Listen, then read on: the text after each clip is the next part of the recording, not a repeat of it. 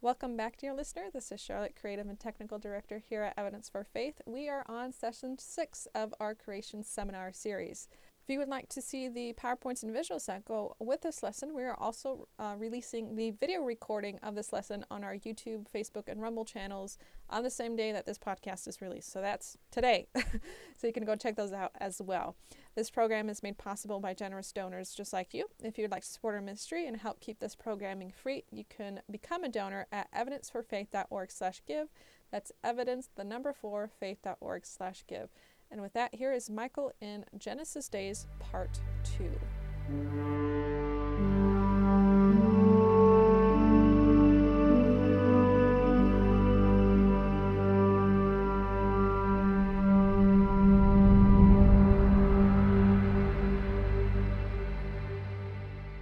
Now we're going to get into a really fun subject statistics. Don't make a mad rush to the door. If we go a little long here, I apologize. We're supposed to be done in 15 minutes. I don't think that's going to happen. but um, this, uh, if you have to leave, I understand. You will not be insulting to me if you have to, to leave. But um, this one is a little heavy. I intentionally put this one in this period so that we wouldn't try and do something after. I wanted to have the gaps. We're going to end on this one because otherwise your brain cells will just explode. So um, I just wanted to make this um, really clear. This one is fascinating. You want some evidence now, not just from biblical, you want some scientific evidence about the Word of God and about the creation days. I'll give you scientific statistical analysis. Are there ways that we can know for sure that the Genesis days are actually literal and historical 24 hour days? Is there a way of knowing it? Outside of what I've told you about the Hebrew language, is there a way to actually show it? Yes, there is. The Bible is a rich collection of a variety of literary styles most of the Bible is written in poetry. God is poet. But that does not mean that everything is just allegory. Um, it consists of historical narratives. There are historical points to it. There are things of poetry. Psalms have a lot of poems in it, and you find poems in other sections. Um, there's the law itself in the Torah. Uh, you have the apa, um, apa, apa, can you say the word, uh, apa, that word. Uh, apocalyptic. There we go. Thank you. See, even then I struggled. There's letters that are written, epistles and letters and things. Now, here's what's interesting. In talking with, with rabbis and stuff, the ancient Jews never had a problem distinguishing if something is a historical narrative or if it's to be taken as an allegory. They never have a problem with that. So the question is, how did, how did Jews know this? How do they know when they're reading something out of the, uh, the Tanakh, their, their Old Testament? How do they know when something is historical as opposed to allegory? Well, there is a way, and I'm going to show you how this, this all works. There is a way of doing it. Today, people question the first 11 chapters of Genesis, trying to meld a biblical narrative with modern science, as we've been talking about. Well, what has emerged are three distinct views of creation. First of all, either the creation account is outdated, it's a mythical story from the ancient world, and it's riddled with errors and mistakes. It's not God inspired. It's either that, there's your atheist view. Uh, second, uh, another view people can take is Genesis account is seen uh, is seen as poetry, that it should be read as lit- not be read as literal history, but as a fairy tale. Uh, the days of creation representing long periods of time, um, perhaps billions or millions of years, whatever. That's what we've just got done sort of discussing and showing that can't possibly be. Or the third one is it is a literal historical narrative that God created the earth in, in creation in six 24 hour days with one day of rest that he is supernatural and he is not confined by the laws of science. Um, and he could have created everything if he wanted in a millisecond. But he didn't do it in a millisecond because he wanted to set up the principle for having a week. So, I mean, he could have just instantly everything been done, but he didn't do it that way. He has a plan for everything. Now, the view number one, like I say, the first view there, atheist view, that's totally in conflict with Christianity. We're, we're not even going to go there. Um, little joke here on a um, after Eden cartoons. Those are fun. Uh, this morning I'll be reading the creation story from the book of Genesis and then refute it with the latest findings from secular science and then back that up by quoting theologians that don't believe uh, the Bible anyway. so um, that's sort of what goes on in some places. what's the difference between a narrative and poetry? Okay, we sort of talked about this, but we're going to make this really clear. A biblical narrative, a historical narrative, is a fact telling story, and they usually contain three elements. There's almost always in a historical element, they're going to have a time factor, a time, a place, some circumstance. They're going to describe that perfectly. Second, you're going to have sets of characters. You're going to have names, you're going to have nouns, characters, and stuff. Third, you're going to have a sequence of events. Things happen in sequence in historical narrative. Now, that's not always true in poetic. These, these are factors for narrative that you find. Poetic ones will be a little different. And I know many of you are writing this down, so I'm just pausing here for a second to give you a chance to do that. Um, but that's the thing for a biblical narrative, historical narrative. Now, what's the opposite of that? Well, the opposite of that is biblical poetry. Poetry, there's several divining features. Now remember, we're talking ancient Hebrew. So it's a little different. Organized and labeled verse. Here's some examples of biblical poetry, not taken from Psalms necessarily. Numbers chapter 23, Balaam's oracles. The story of Balaam, the guy with the donkey, talking donkey, he goes into a poem as he's describing things. Uh, Deborah, in chapter 5 of the book of uh, Judges, after the battle, um, she writes a song and she sings a song, which is a poetry. Um, it's based on a historical thing, but it's, it's a poetry. Then we have the songs of David. Oh my gosh, we have too many to count here. Psalm chapter 22 has some. Psalm 119 is a beautiful one. Psalm 136, and there's so many we could go to. But biblical poetry is organized and it's labeled in verse. Like we do poems in verse and songs in verse. We, we do that. That's one thing. You don't see that in historical narrative as much as you do in poetry. Second, the distinct style. Now, Hebrew, this is not English, this is Hebrew. Hebrew poetry does not necessarily possess meter or time like American poetry does. It, it does include similar sounds rhyming words and stuff. It will do that and arrangements of words. That's true. You see that in Proverbs chapter 30, verses 18 and 19. Uh, one key feature used in the Bible is parallelism. Um, the book of Daniel is full of parallelism. If you don't understand what this is, you can talk to me afterwards. It's fascinating. Matthew uses this also in, in some aspects. Other styles are um, symmetry, there is balance. It's like writing music. Uh, poems are. Um, and poems are highly structured, literal, um, and profound ideas. My daughter, Heather, my oldest daughter, when she was still in high school, got published a book of poetry where it's all in rhyme and system and time and stuff and words sounding, so, you know, classic poetry. That's not historical narrative. A third thing about biblical poetry the goal is to engage the reader's five senses and emotion.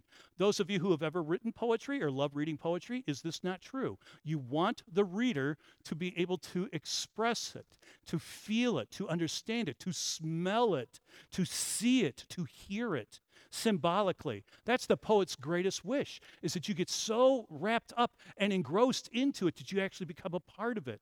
That's their main goal. It's not a historical story. So that's what we see with these poetry sections of Bible. Now, here's the question.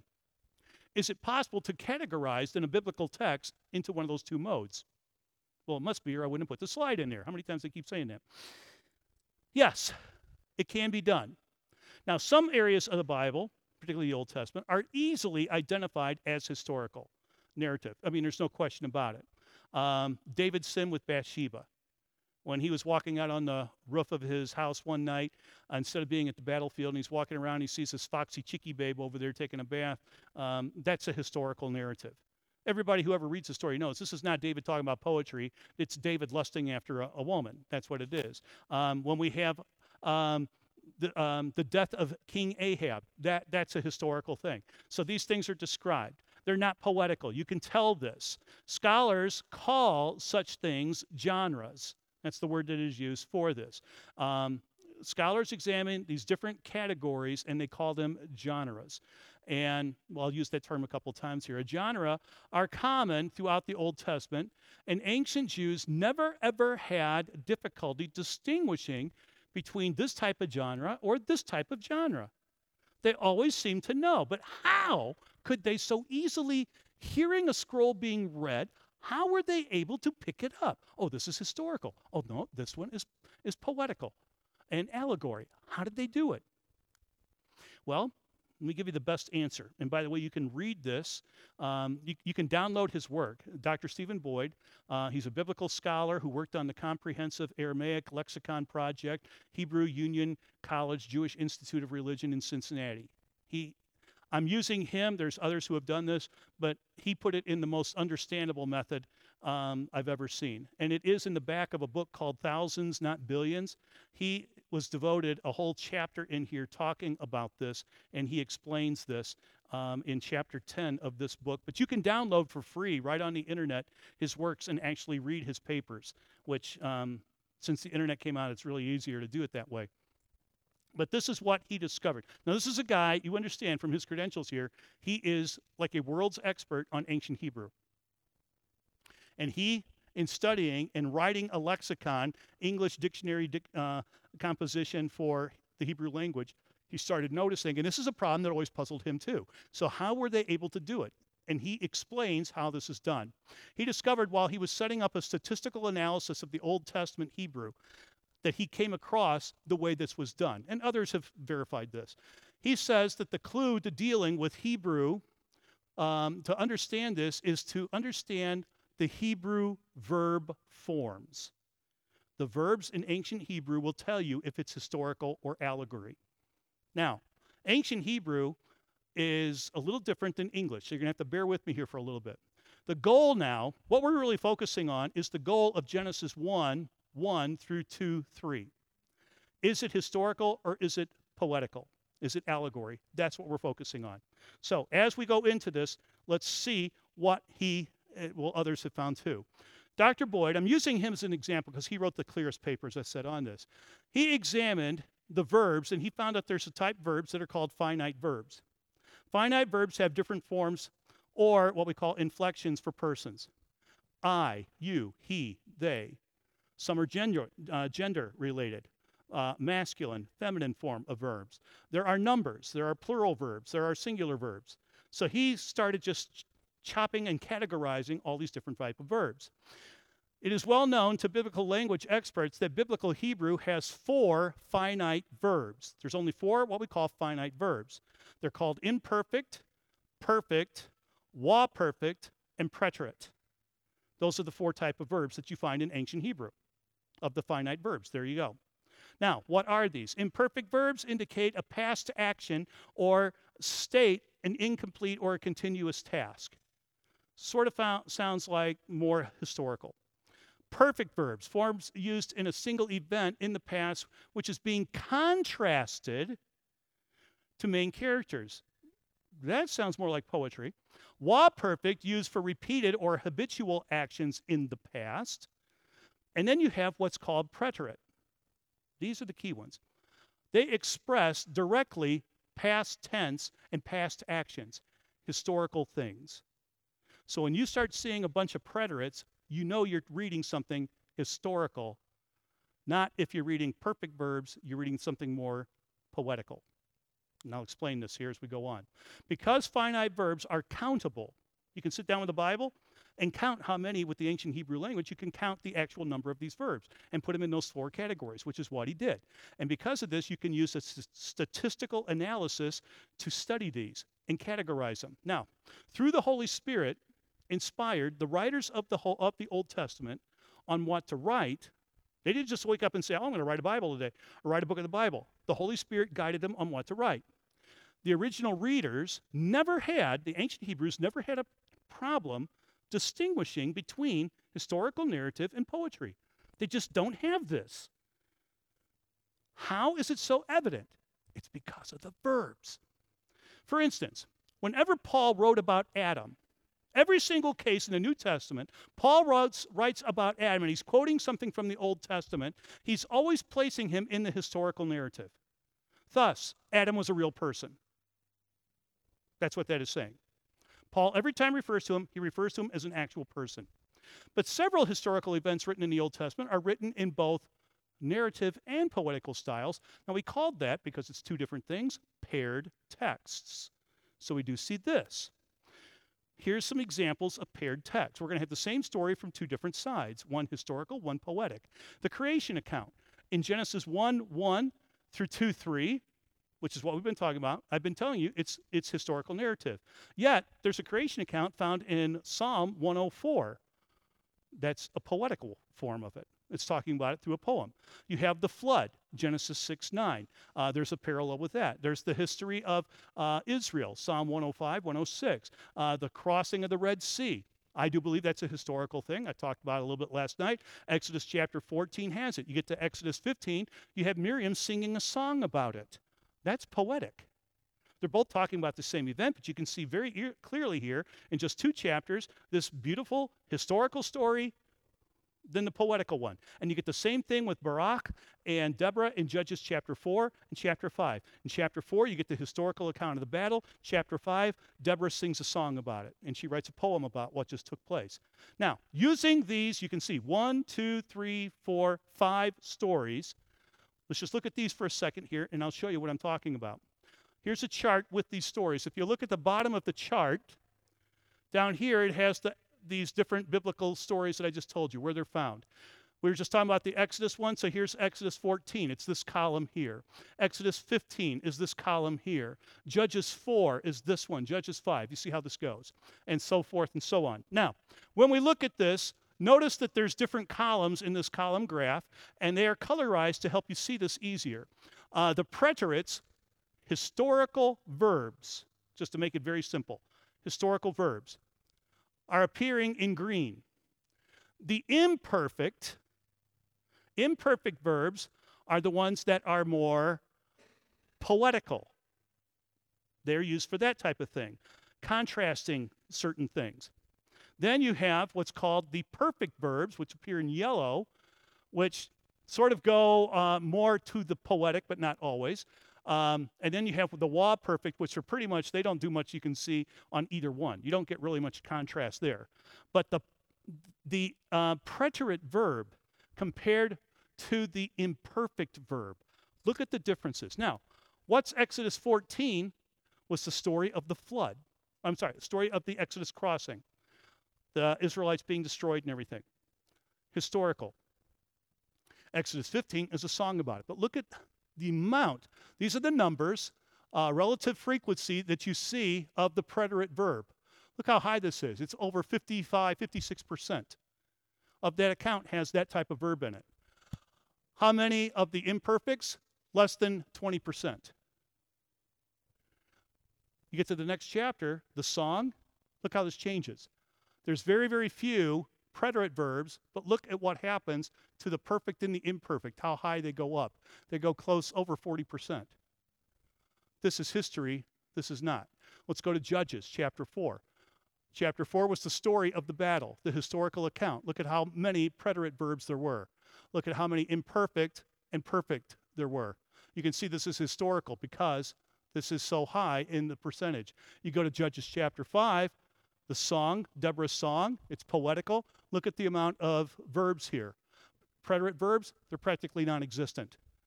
Yet you start seeing some imperfects, and wow, look at all the perfect verbs popping up on that one. See how this is going? So, by studying these verbs like this, we can start to see which way, by, by just the frequency of the verbs, gives us an idea of the story, of how it should be taken. So, in these examples, preterite verbs form historical narratives. Preterite verb, history. Imperfect, perfect verbs, poetic. And it's just not, well, Michael, there's a lot more stories than five. Yeah, there are. And Dr. Boyd examines and, and puts into this 96 stories overall. But I'm just showing you this just to get you started so I don't lose you right away. But this bar graph is showing what we're talking about here. You'll notice if you have a lot of green, high in frequency, you've got a historic story.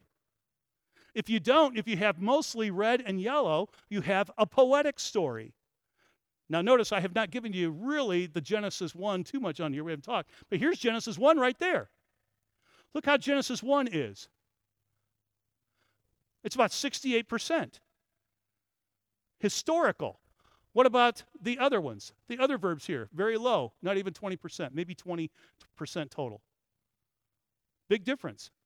As Jews read or hear this, they catch these verbs. They understand this and they know, okay, look at the amount of preterite verbs. This is telling me that this is historical. Oh, there's not many preterite verbs. There's perfect and imperfects. Okay, this is poetical. Because here is the Genesis account written as a song in Psalm 104. Look at how this is. There's hardly pre- hardly any preterite. Almost everything is imperfect, meaning that's a song. It's a they're not taking it as a historical fact. It's just taking the story and building a song around it. This chart shows tremendous evidence when studied using statistical analysis. The Genesis account I just showed you fits the historical narrative. I just gave you scientific evidence to support that. Did you catch that? Scientific evidence to support that. On the other hand, the creation account, like I say in Psalm 104, fits the poetic form because of its high use of imperfects. To the Hebrew people, when they read it, they see all these imperfects and hear all these imperfects. They're like, okay, this is a story. It's based on a true event, but they've made it into a poem, so it's not to be taken as a historical narrative. Psalm 105, an account of Israel's history, is interesting because it contains a consistent pattern of preterite and imperfect verb usage. This is a paired text. This one's really interesting. Um, in his studies of the Hebrew Bible, Dr. Boyd took 97, I'm sorry, I said 96 before, 97 passages of the Bible and studied them using this system. And in this, he categorizes all these things by the verbs uh, and the number of times that they are used. And he builds a system for 97. I, I, I hate that the word random appears in here because, as we said last night, there is no random. There was always, there, okay, there had to be 97 stories that he's somewhat familiar with. It's not random because there's something about that. But anyway, he took 97 stories as best as he could do at random and formed this thing. For instance, in the narrative passage of Genesis 31, Boyd counted 70 preterite verbs out of a total of 153 so if you figure out the ratio, that's 70 divided by 153, that's uh, 0.458, or roughly, we can just say 46%. 46% are of these um, preterite to finite verbs. So this is what he did. He just counted them up and he did ratios. That's how he did this thing. That's why he came up with the numbers. And he formed this chart. Now, I want to uh, beg your pardon for part of this because this is actually from the first paper I downloaded on him. And uh, I was, before I ever thought I would use this, I started making notes on it. You can see some of my pencil marks where I was writing notes on the sides of the paper. so that's why those lines are there. Just ignore those. But notice that we have a narrative passage here. That's historical. Then we have the poetic. So, two different categories of these texts. Now, over here we have diamonds. Here we have squares. Each one of these diamonds, they're set up. There's 97 of these things going across. And these are the passages, like the first one, the second one, the third one, the fourth one, the fifth one. Is he's just randomly putting these things together. Now, as he did these passages, of all these different 97 passages, he counted up the preterite to the imperfects, etc. He did this counting thing that I just showed you and made ratios. That's what you see here. Here's the ratios. So, on a bunch of biblical stories, we have a whole lot of things over here that came out with higher numbers. Notice over here, almost all, with the exception of one, almost all of these are way down here low in talking about finite verbs of the preterites. You don't see, as we showed you on the bar chart, chart, um, some don't have hardly any preterite verbs. So they're very low in counting the preterite verbs. Others have a lot of preterite verbs. If they have a lot of preterite verbs, it's historical. So he put them over here. Then he averaged. What's the average? Counting them all up mathematically. Then he just divided to get the average. The average for a historical narrative of what he did was 52%. And you can see that line right here. There's the median line. So 52% is average for historical narrative. He did the same thing with the poetic section. He added them all up, um, did a little dividing here to get an average, and you can see it comes out to 0.04 for preterite verbs. Preterite verbs are hardly ever used in historical narrative, in other words. Less than 4% of the, the verbs you're ever to come across in a uh, poetic story is going to be preterite verb. 4% on the average where in a historical thing, 52% of your verbs are going to be preterite verbs. So that's what that is showing. So he uses the square, um, these squares here for those, and he uses diamonds. He just started F, by putting it on here. He made them into diamonds to make it a little bit easier to understand. Now, our question is where does Genesis fit? Genesis was the last one that he put in here, and look where it fits. So it's the last one of the historical ones that he did. It's at right here. Look at the number. It's over 66%, roughly. 66% of the verbs found in Genesis 1 1 through 2 3, 56% of the verbs are preterite verbs. You don't see hardly any of the perfects. Right here, we're seeing statistical analysis. The Genesis account is a historical story. He also took the meaning and the middle value of each group for historical narratives. Like I say, he did the averages 52% versus 4%. That's what he did, and we saw, saw that with the lines here. That's what that's showing. He gives you the average. The average, and you can see the Genesis account is way above average. Thus, the higher above average you go, the more historical you can count that this is. That's what that's talking about. Using this data, one can examine then a biblical passage. You can take any biblical passage you want figure out what the verb is, count it up, do the ratio, apply it to the chart, and voila, you can figure it out. The Jews automatically just learned to do this as children, sitting in synagogues and in schools learning how to read. And they caught this stuff and they were taught this stuff, and that's how it was worked on. And that's how they are able to distinguish so easily. Well, he's actually spelling it all out in written form to help you understand it. That's why charts like this are so interesting. And like I say, the Genesis account is at 65%. 65%. That is extremely high. So, there's our Genesis account using the chart itself. It's way up here. Like I say, don't let that it's sitting over here, not over here. It's just he did these in a numerical sequence. And it was like the last, this is where he did it. In counting all these stories, he put it in here. And it, he just, right there is where it sits. Now, with this analytical analytical pattern, Dr. Boyd carefully examined the Genesis account.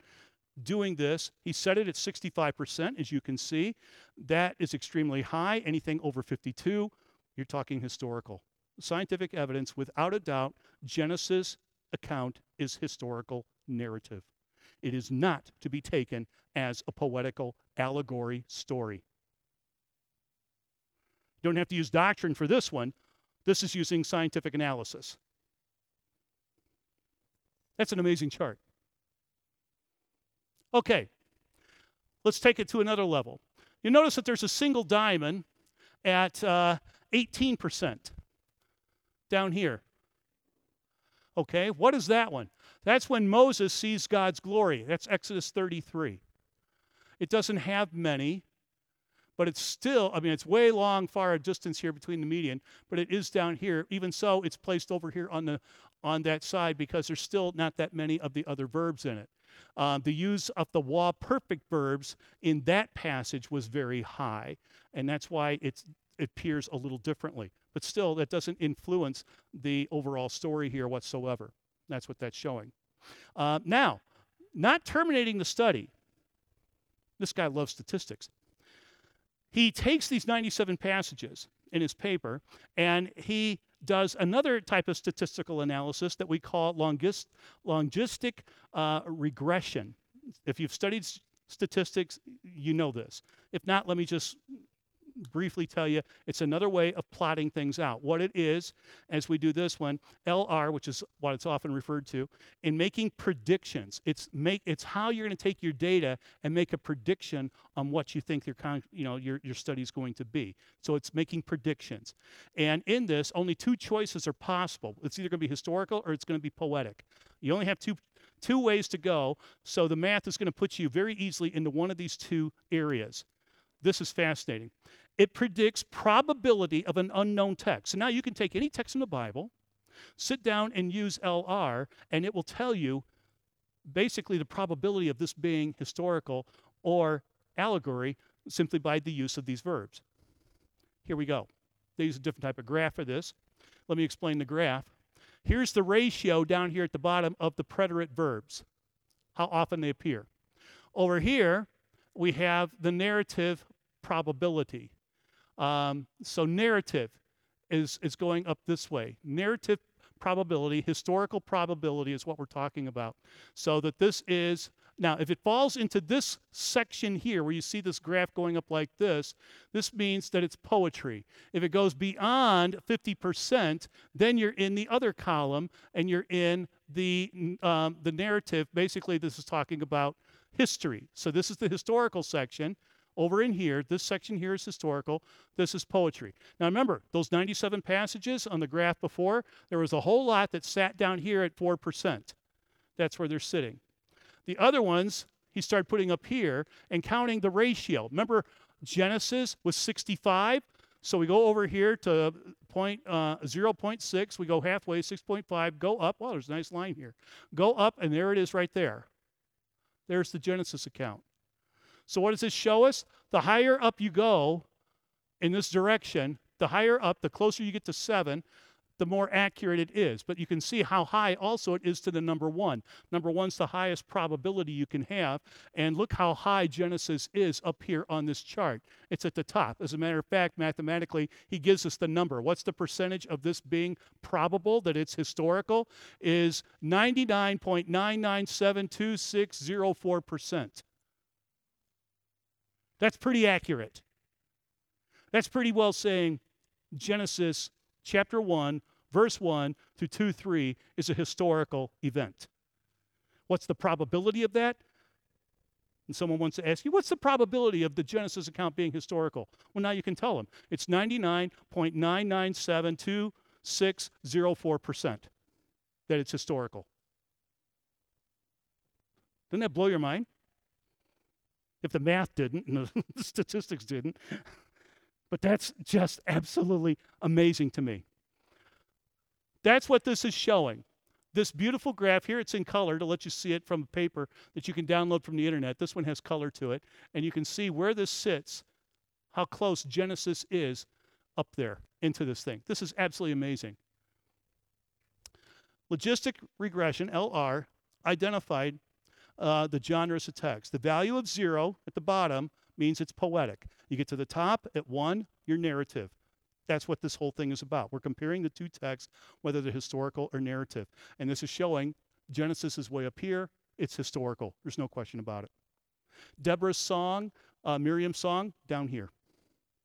They're not. They're songs. They're poetry. So LR results, there you are. There's your percentage of Genesis being historical narrative. There's your answer. Now, we can say this but let's get some experts also, besides Dr. Boyd, who talk about this. Besides Dr. Boyd's research, there's a guy by the name of Dr. Meir Sternberg, Tel Aviv University. He published a paper back in 1985 called, I love the title of this, The Poetics of Biblical Narrative, the Ideological Literature and the Drama of Reading. I'll wait for the Reader's Digest version to come out. but anyway, this is what he wrote. Dr. Meir states three features that add to this fact that I'm adding him into this account. And he states too the Genesis account, uh, the facts that the Genesis account is not poetic, but it is historical. He's saying it is a historical thing. And he uses this detail. He does, um, says, not only does the statistics show this, but remember I told you that there's certain things that you see in historical texts at the beginning of this session? One was genealogies. He says there's genealogies in Genesis 1 through 11. Genealogies are not usually put in poetry where this begat that, this begat that. That's usually not there. But Genesis has that. That shows that it's historical. Number two, people are described in terms of their past history. In poetry, Seldom does this happen. In Genesis 1 from 11, you're getting the history of different people and not just naming names all the time, but often giving events that they did. That's historical fact. So that's the second thing. And third, throughout the Bible, these events are reviewed. Other writers pick up the stories and, and talk about them. Jesus talked about Jonah, he talked about Abraham, he talked about Elijah. Paul talked about different people. You, you, see these things being used over and over. These events are reviewed and they're summarized always in the historical sense. When Jesus was comparing his life and, and death and the resurrection with Jonah, it wasn't Jonah as being a song that some person wearing a little flower outfit dancing around the tambourine wrote. He's talking about a historical event. And it fits. He was going to be in the whale, or what actually probably wasn't a whale. Um, I believe it was a great fish. He was in a big fish for three days and three nights, according to the Hebrew time scale. Jesus, too, is in the grave three days and three nights. He's referring to this as a historical event.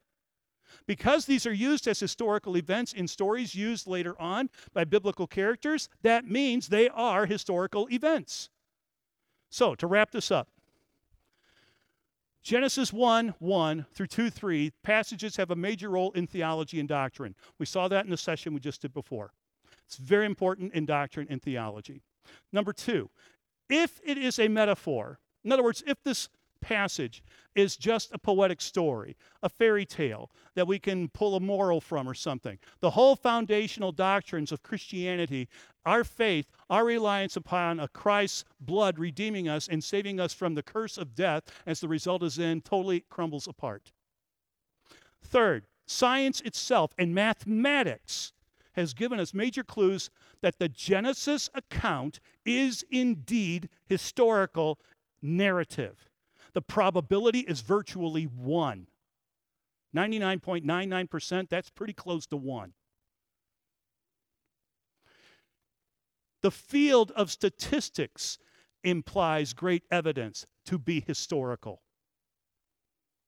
And finally,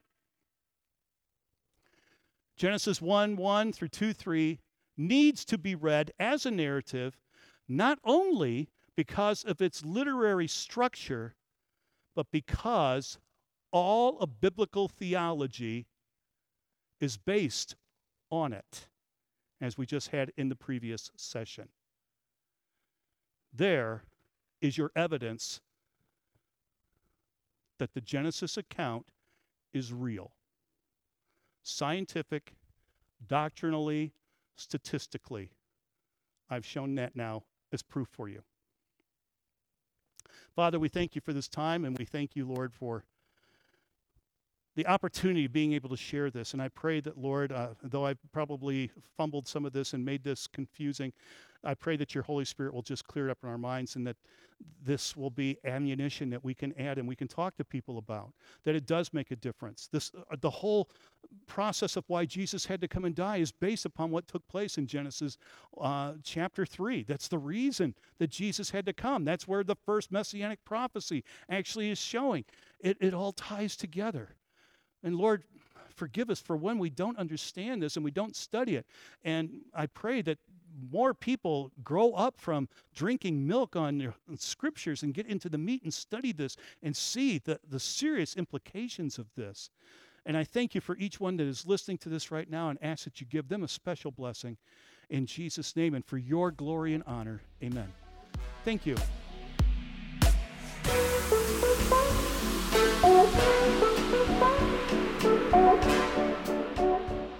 Hope you enjoyed that episode. A big thank you is due to our donors for making this ministry possible. Once again, you can become a donor at evidence4faith.org slash give. That's evidence, the number four, faith.org slash give.